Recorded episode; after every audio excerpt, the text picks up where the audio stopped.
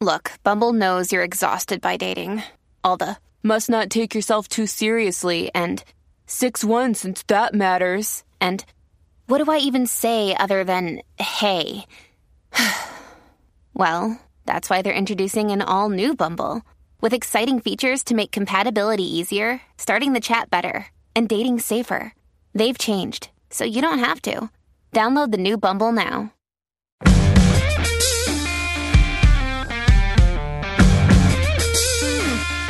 Hello, and welcome to Spawned, a common sense, generally fun, and hopefully helpful discussion on parenting and parenting culture.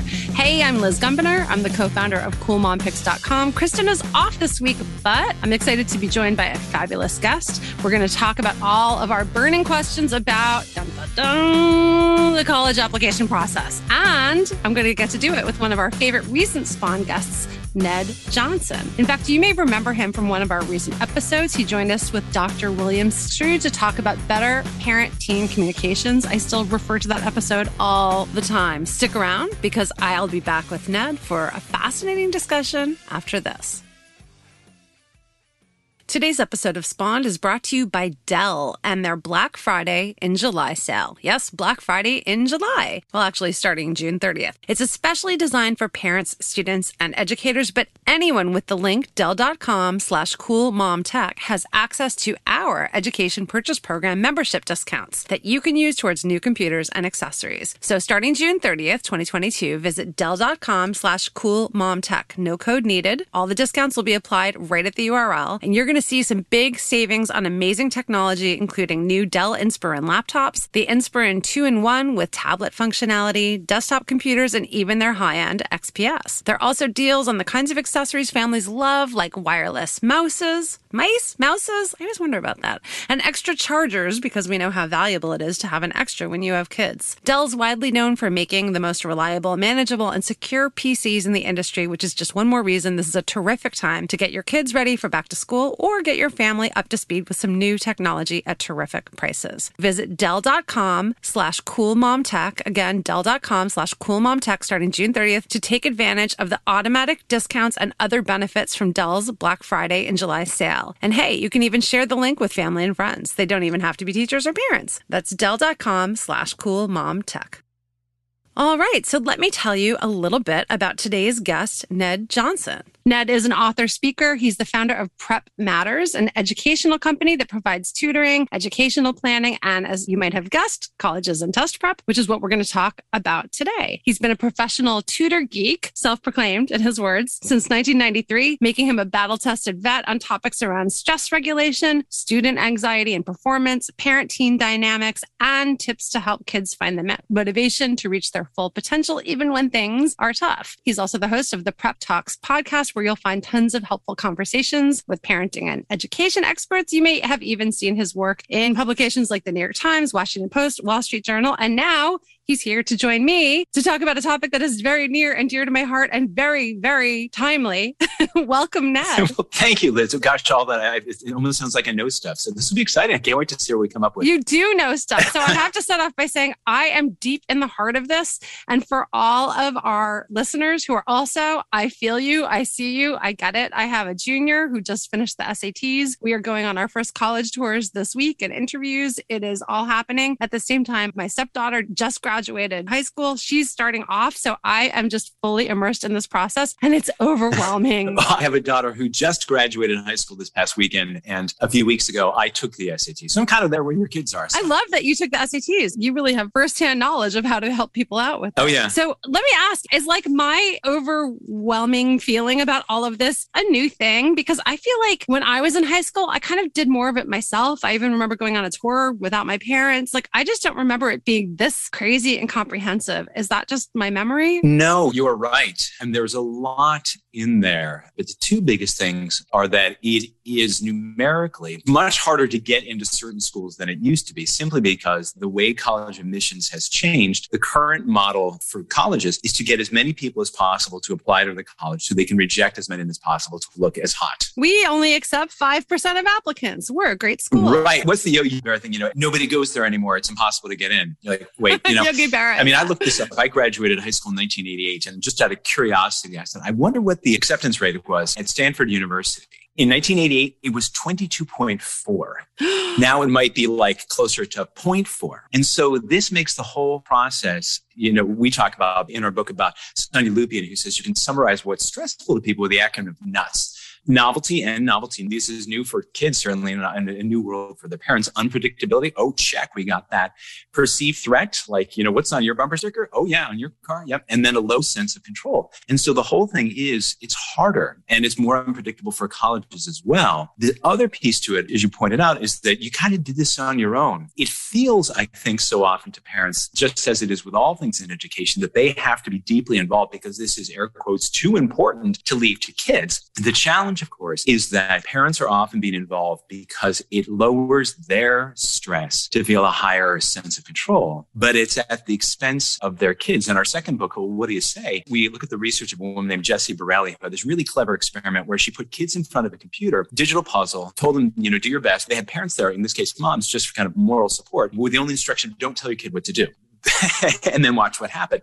Well, the puzzle looked easy. It wasn't. So the kids started to get stressed. As they started to get stressed, their heart rates are going up because they have a heart rate monitor on, so you can see how they're doing. Hard for moms to sit there watching the kid be stressed and be told not to help. Their stress keeps going up. And eventually they jump in and take control. They feel better. Their heart rate goes down, but their kids keep going up. And so this is a hard dance to walk through. You know, if you get stressed as a parent and you want to jump in and take more control, but oh boy, um, things can go south in a hurry that way. Yeah, I can appreciate that. I'm not generally a helicopter mom. I'm pretty type B about things, but I definitely feel better like doing some research or making a spreadsheet or being mm-hmm. like, oh, hey, I know you're mm-hmm. interested in this school. I took the liberty of writing down these 80 things about it for you because it does help me feel like not so. You know, just like, light little touch points, nothing big, just 80 points. And, yeah. you know, it's interesting. I want to go back to your point about it being kind of harder to get in, like the Stanford example. Mm-hmm. I still remember the one kid, congrats, Steve Tannen. You're doing great today. And he went to Stanford from our high school. Mm. And it was the first time I think I graduated around when you did that Stanford had actually surpassed Harvard as the number one school. Mm-hmm. And to think that that was still a 22% acceptance. And I'm trying to figure out are more kids applying to college? I mean, I kind of have this theory that has to do with the Common App allows people to just easily yeah. uh, apply yeah. to more schools. The SAT yeah. optional is changing things. What's your expert understanding about why it's so hard and unpredictable? So there's a bunch of things in there. One, I, I would highly recommend reading the book Who Gets In and Why by Jeff Selingo, mm-hmm. who is, you know, editor of the Chronicle of Higher Education, where he was an embedded reporter through the whole admission cycles for three universities, for Emory, Wake Forest, and I believe University of Washington. I read the book, but I think that's it. And just watch what happened. And the, the whole process, again, of colleges trying to get as many people to apply. And it's a great read. There's also, if you want a kind of a shorter distillation, this is actually ways back. It was 2005, a piece by James Fallows for The Atlantic called New College Chaos. And it talks about the Common App, you know, about computers, about marketing processes by college. All these things are designed to get as many people to apply. And so it makes it just incredibly frothy, incredibly unpredictable. The test optional movement that really, you know, kind of dropped everywhere with COVID, mm. in some cases, you know, created like a 40% increase in the number of applications. Now, what's curious though, is that this experience of colleges being nearly impossible to get into is actually a very, very small slice of the college process. We're talking, you know, at best a few hundred schools where there are a few thousand schools where it's not open admissions, but it's not that far off from that, where certainly most people who apply get in. And so Jeff talks about in his book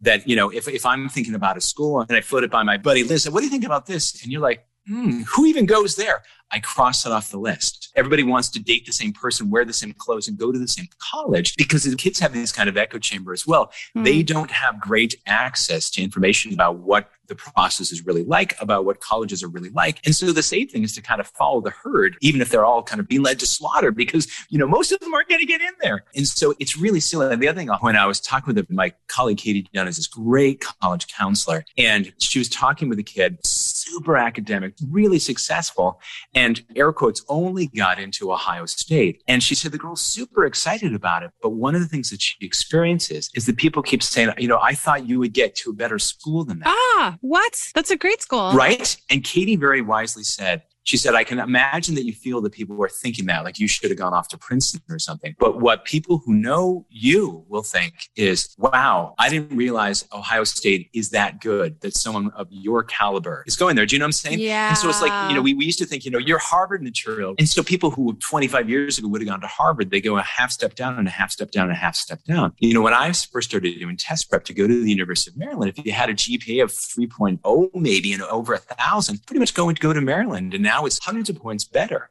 Mm. And really, what this is, is that all of these schools downstream, for lack of a better word, have become a lot of kids doing great. And so the most selective, the most rejected colleges, let's be honest, are harder to get into. But it's also the case that those incredible students who have every right to be at Yale or Harvard or Princeton are someplace else. And the academic environment at these other schools where they are keep getting better and better and better. So it feels painful, but it actually means we have so many great colleges where you can get a great education. Well, I think that's a great perspective. And I love love the point that we, the parents, need to reassess that what was considered maybe a okay college when we were younger may be a phenomenal, difficult college now. And there's like that bumper sticker factor you mentioned. Mm-hmm. We had Betsy Cadell on last year, who's an old friend and used to work for our site, but she's now running a company called College Essay Helpers. So she's involved mm-hmm. with this. And she talked a lot about not being lured in by that bumper sticker. Right. You need to live this environment for four years and that it's not about saying I went here. It's about what did you actually get out of it? And I'm just wondering your take on that. Like, how do you know if a school is a good fit for you? And by the way, Harvard is not a good fit for everybody. well, you know, it's a great point. I mean, the, the point that we make in our book is that the ideal learning environment is one where people feel challenged but they don't feel threatened. That's excellent. You know, I have kids who are worked with whose families are just stupendous wealth and power and influence, and they're able to pull all the levers, as it were, and get their kids in. I still remember this kid who went off to an Ivy League school, and I thought, oh my gosh, if you graduate, if you graduate, which I did not have great confidence, if you graduate, you will be as close to the bottom of the heap as you can be. Because when I, when I look at some kids who get into colleges because of these connections and people mm-hmm. who do it on their own and you think, oh my gosh, I'm bringing a knife to a gunfight. The, the ideal learning environment is one where it's challenging because if you're not being challenged, I mean, it's a waste of your time and, and all those tuition dollars. But if you feel overwhelmed all the time, I mean, it's so terrible. I mean, certainly we're so worried about the incidence of anxiety and depression and, mental exhaustion that we see in kids at, you know, kind of all sorts of universities. But also, and this is important, where that level of challenge is and where that level of threat is, those could be on different axes. Like maybe, you know, the axes that you need academically and the one that you need socially could be kind of different. Like, mm-hmm. so my daughter who's graduated is heading off to uh, next year Champlain College. It's a tiny little liberal school in Burlington, Vermont. I honestly had never, yeah. heard, I had not heard about it. I'm a test prep guy in a college. I'm like, huh. Well, she uh, is this very technical mind and was kind of researching specific programs. And there were a handful of schools that she identified.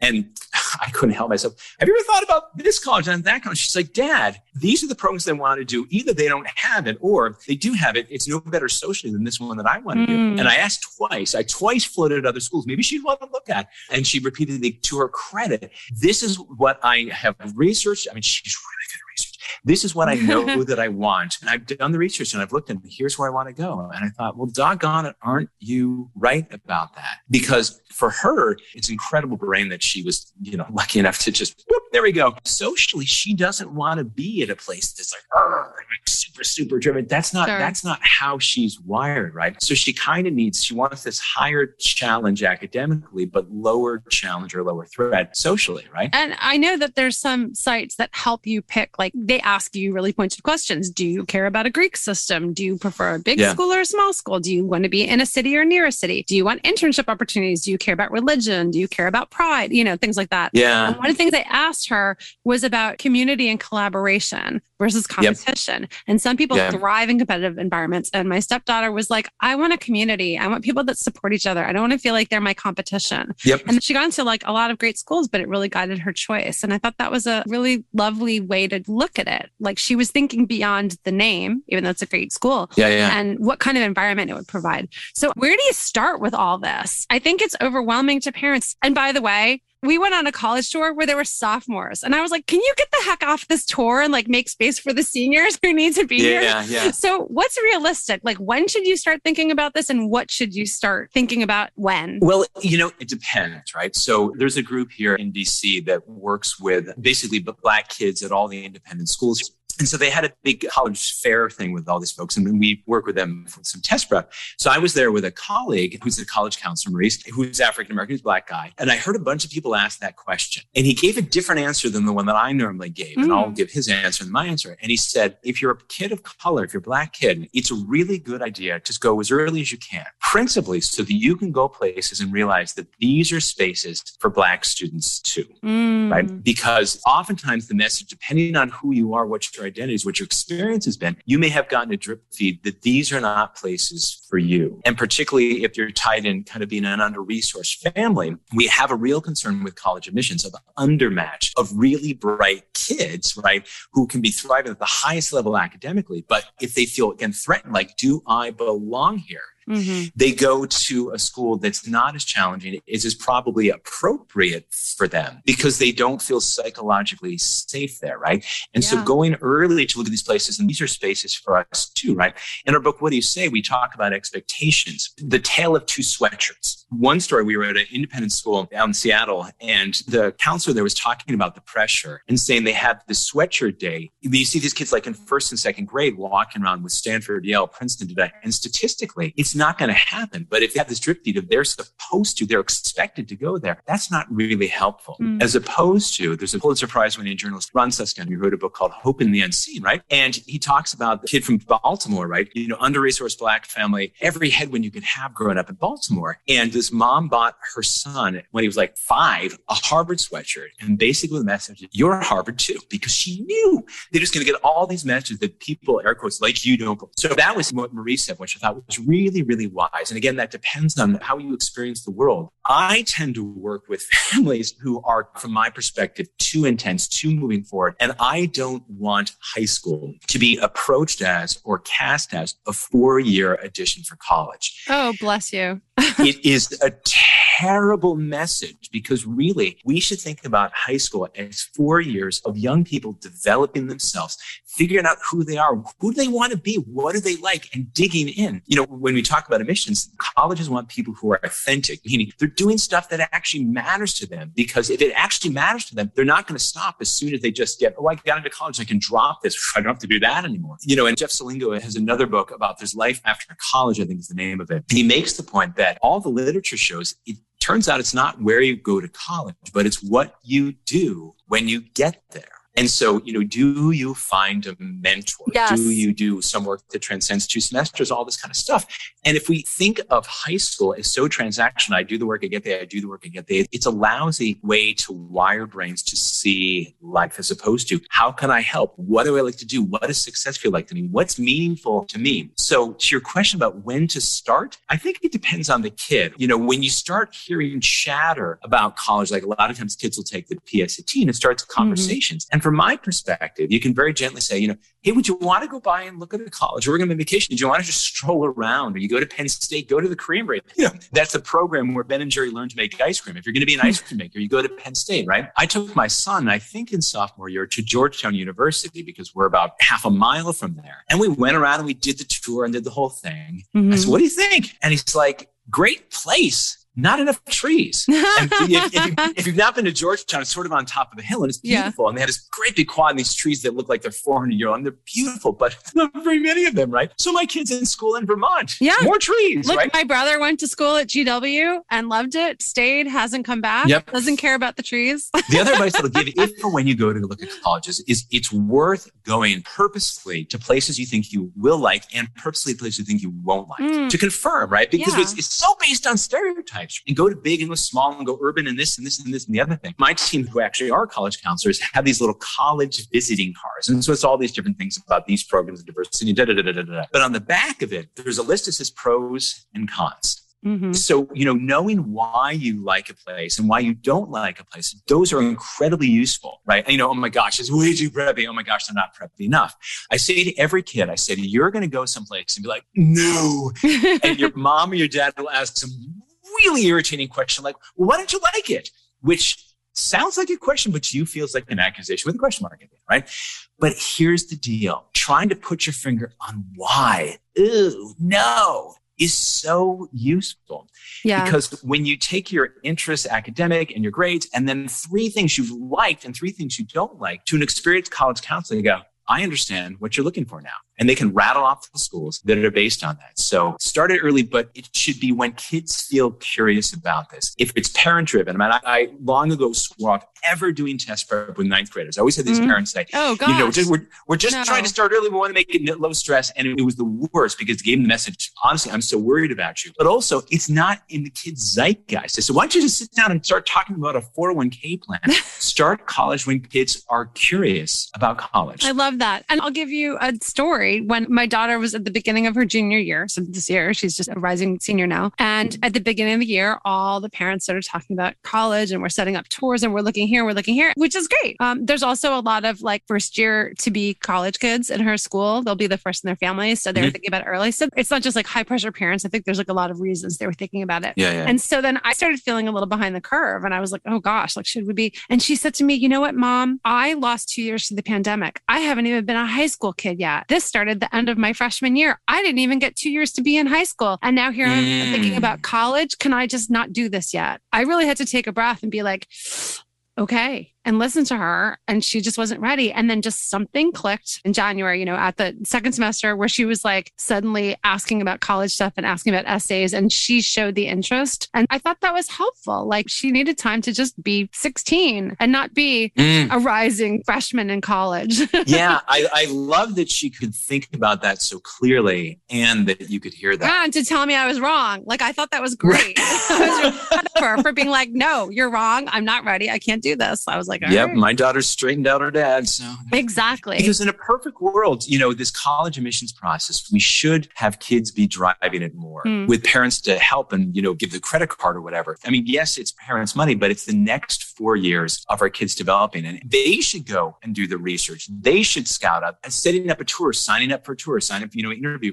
These are the same kind of skills that you would use for like, oh, I don't know, researching a company, setting up an interview, you know, applying, you know, for us as parents to do things for kids that they can do for themselves. They may need help. Yeah. It, it's a terrible injustice. Oh, and I'm guilty. I'm definitely guilty of like doing some things that she could probably do herself. But I have to ask you, do you feel like maybe it's just my kids? Do you feel like this generation is uncomfortable with those kinds of things? Yes. Like, Yes. Yeah. Yes. Okay. Two things. I mean, one, we should remind ourselves that COVID has been two years of avoiding, mm. avoiding new situations, avoiding new people, avoiding, avoiding, avoiding, because that's felt like the safest thing to do. Mm-hmm. The challenge is from a stress perspective, you can get locked into that behavior. And so the classic treatment for people who have anxieties is cognitive behavioral therapy with exposure therapy. Mm-hmm. And so it's so much easier to think, you know, well, let mom do it, let dad do it. And kids can often, when they're anxious, outsource these things to their parents or other caregivers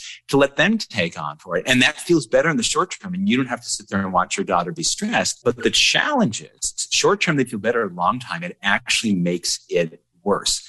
There's a wonderful guy named Eli Lebowitz who created this program called Space and a supportive parenting of anxious childhood emotions. And it makes the point that when a child is anxious, very quickly the parents get sucked into making accommodations. you right? taught me that in our right? last right? interview. Don't yep, fix remember. it. Just listen. Yep. and so, yeah, we either get roped into doing things for kids or reassuring them ad nauseum. And his point, he said, what we want to do is gently withdraw those and things. I'm not going to make a call for you that you can make for yourself, but we do it with support, which simply is saying you validate it and you offer comments like, look, kiddo, I, I know it's kind of scary for you to talk to people. And that makes sense. You haven't talked to anyone for two years, you know, calling people on the phone. Yeah, that is, I mean, I always get pretty nervous about that too. It makes sense that you feel that way.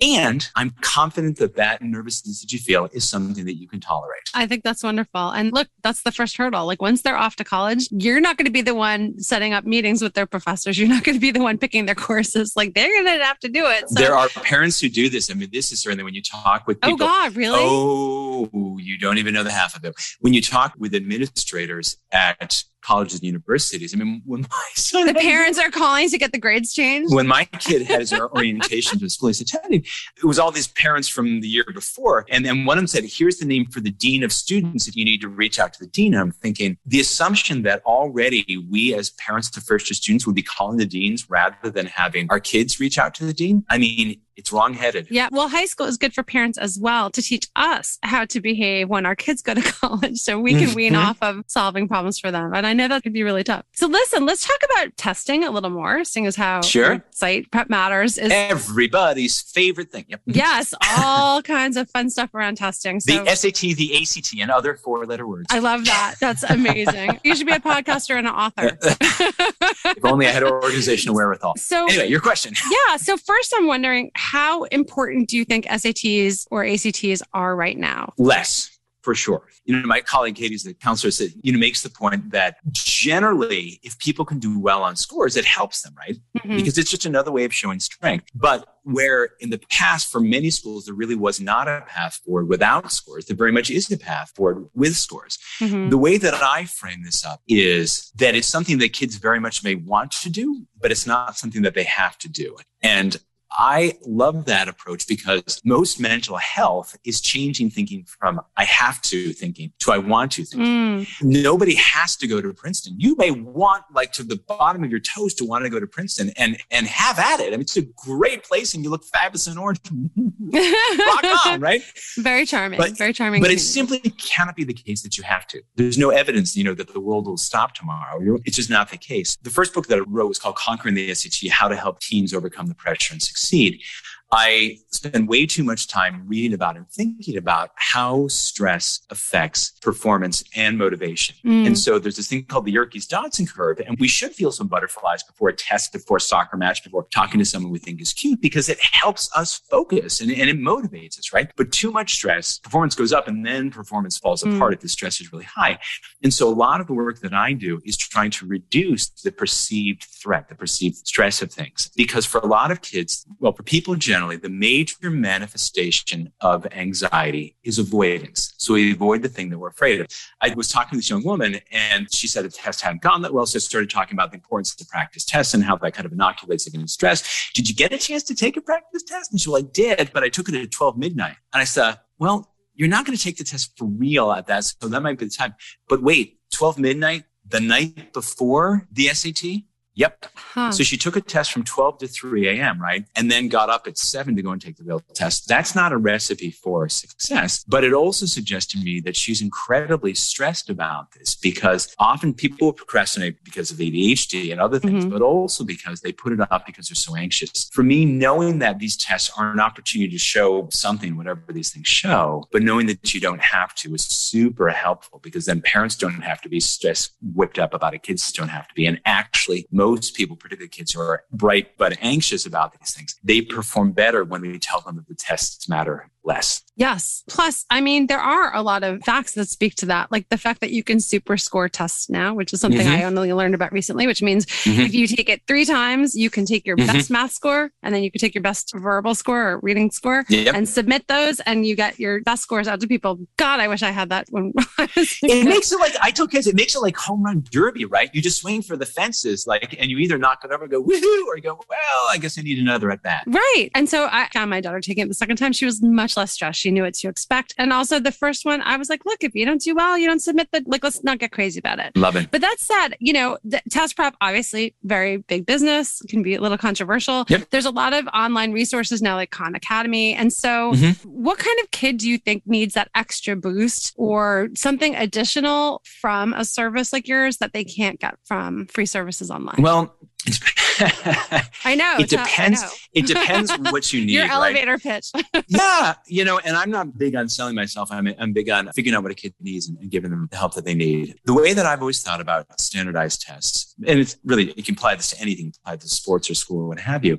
There's knowledge, there's skills, applying that knowledge in a prescribed way or the useful way. And then there's emotion, both the motivation and stress. So if all you lack is information, oh, that's what the Pythagorean theorem is. Oh, that's how logarithms work. You know, that's the rules of semicolons or commas or whatever.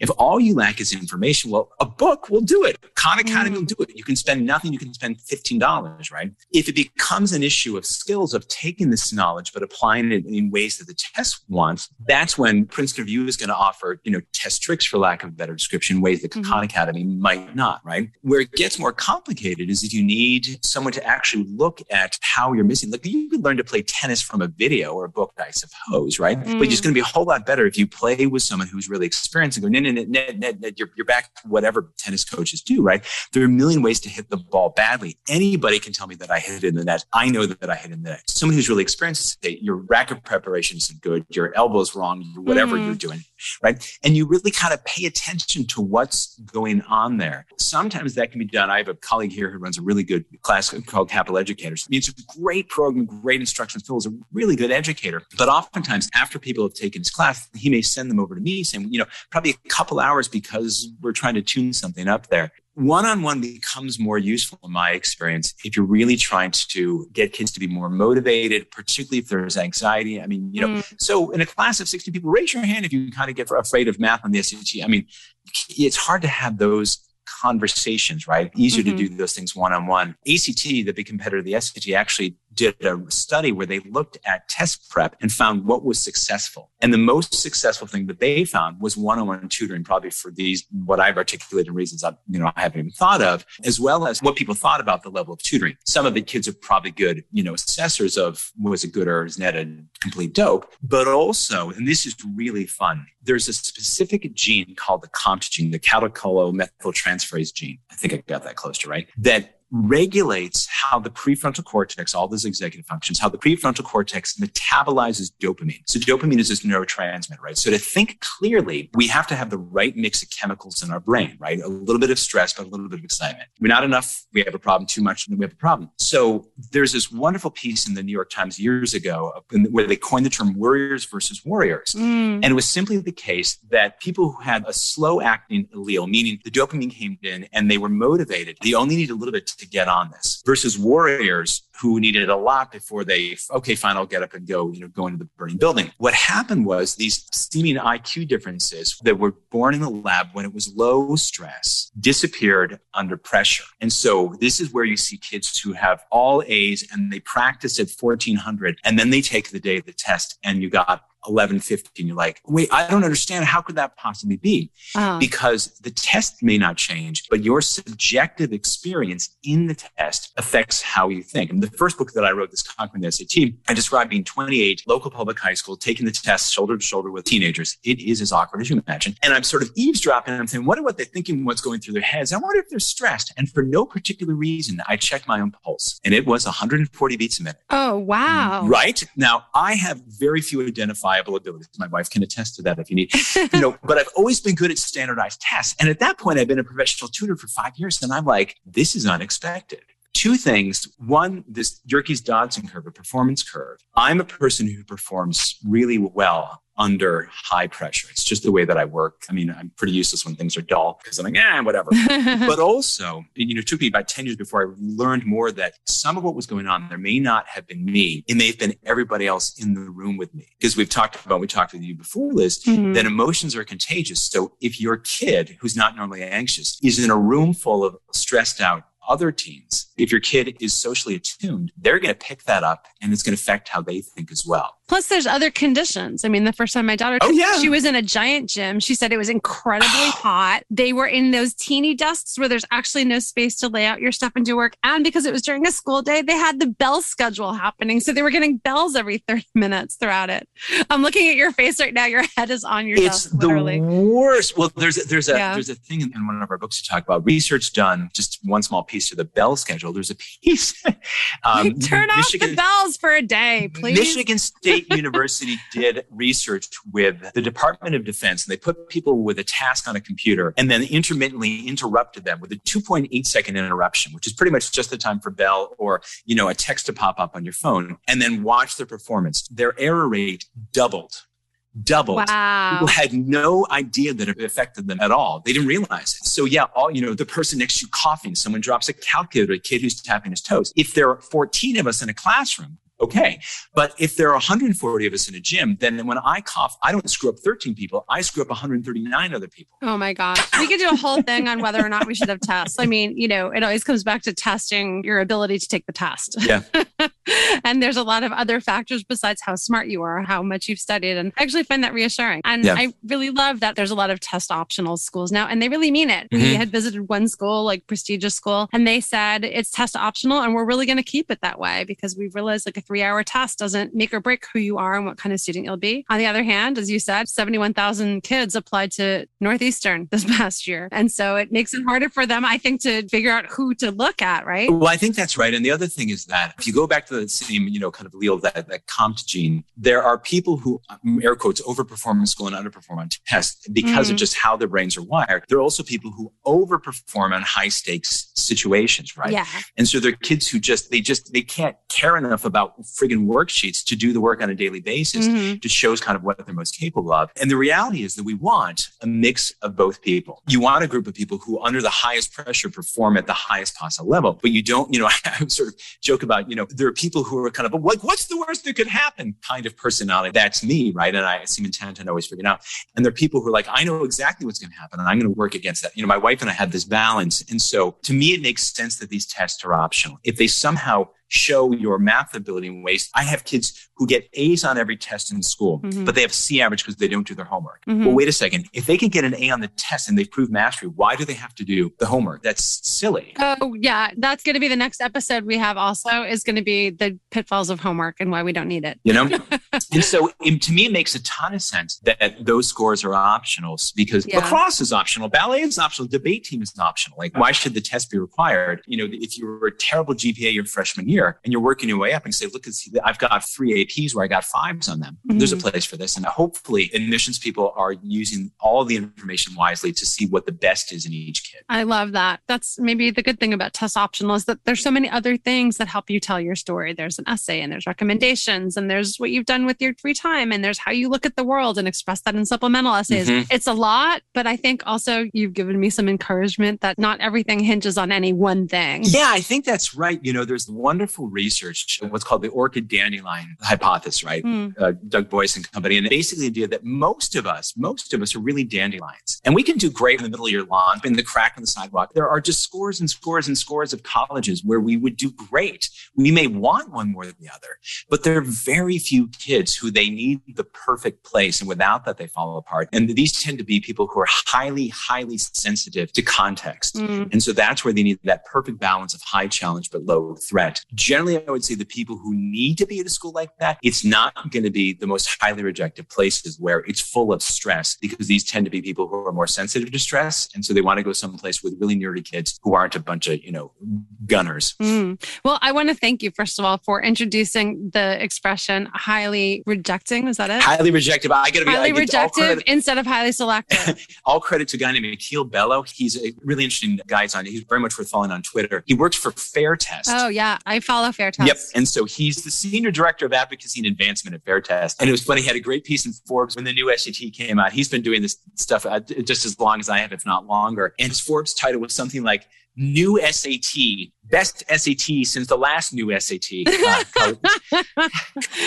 I love oh, that. he's great. So yeah, from what I know, he coined that term highly rejective colleges. And I think I love it. I think he's spot on. Amazing. Well, let me ask you one more really quick question before sure. we go on to cool picks of the week. Yeah. I'm hoping that you will confirm my view that for the most part, sophomores should not be taking tours in October when seniors can't get onto the tours. oh yeah. Oh no, that's exactly right. Well, Thank you. Because you know, maybe it was my colleague Maurice Jackson pointed out for kids who are underrepresented. You know, but that's probably not the people who are there. If you're gonna take tour, you can make the most out of it. There's so much research. You know, go online. You know, the colleges actually pay attention to stuff. You know, and research and show up with really good questions. You'll make more out of this. But yeah, don't not during senior year. I mean, just you know, let's all be good citizens and make space for people for whom this is really it matters a whole lot more more, right? Your turn will come.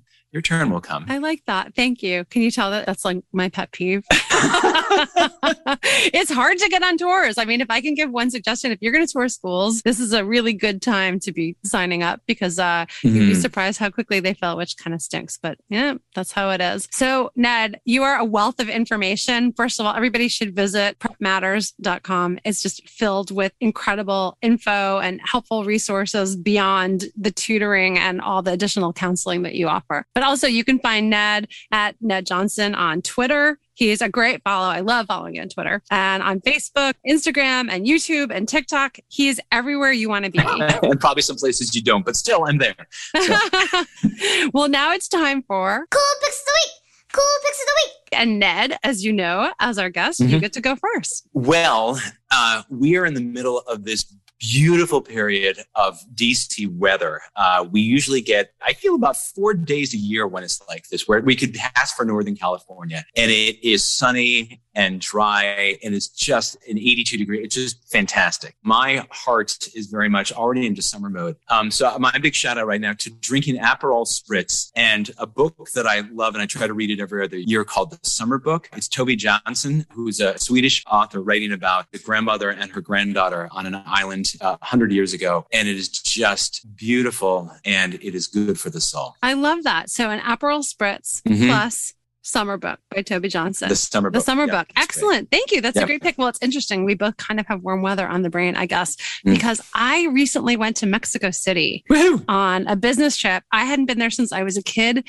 My cool pick is Mexico City. It is an amazing place. Oh, I love I it. I cannot wait to go back with my kids. And I don't feel that about every place I visited. It was my first out of the country trip since the pandemic. And it was like just joyous and happy. First of all, they take COVID seriously. People wear masks and I love that. But the shopping is fabulous. There's so many great restaurants, incredible bars, cool nightlife, like fun stuff for kids, great parks. It's so built up and it's so full of character. And it's not at all what I remembered from years and years ago. Wow. So I highly recommend Mexico City. It's so easy to get in and out. You don't need a visa. And the dollar, I have to say, fantastic right now. A 15 minute Uber to the hotel was $2. Oh my goodness. And as someone who lives in New York City, you can't even walk out of your house without paying a $2 tax for breathing the air. So anyway, it's fabulous. And I honestly can't wait to go back. So that's my cool pick. Well, thank you so much for joining us for another episode of Spawned. Huge thanks to our guest, Ned Johnson of Prep Matters, and to our awesome engineer, John Bowen. Hey, if you've got a minute and can leave us a nice review, maybe even five star review, we greatly appreciate your time by doing that. Also, by subscribing, it really helps other parents like you find us and it makes us happy. You can also join us in our Spawned podcast community on Facebook or hit us up on Twitter or Instagram, where Kristen and I tend to hang out a whole lot. We're on Pinterest also, but uh, you know, not so much chat going on there. This is Liz. Kristen will be back next week. Have a great day. Bye.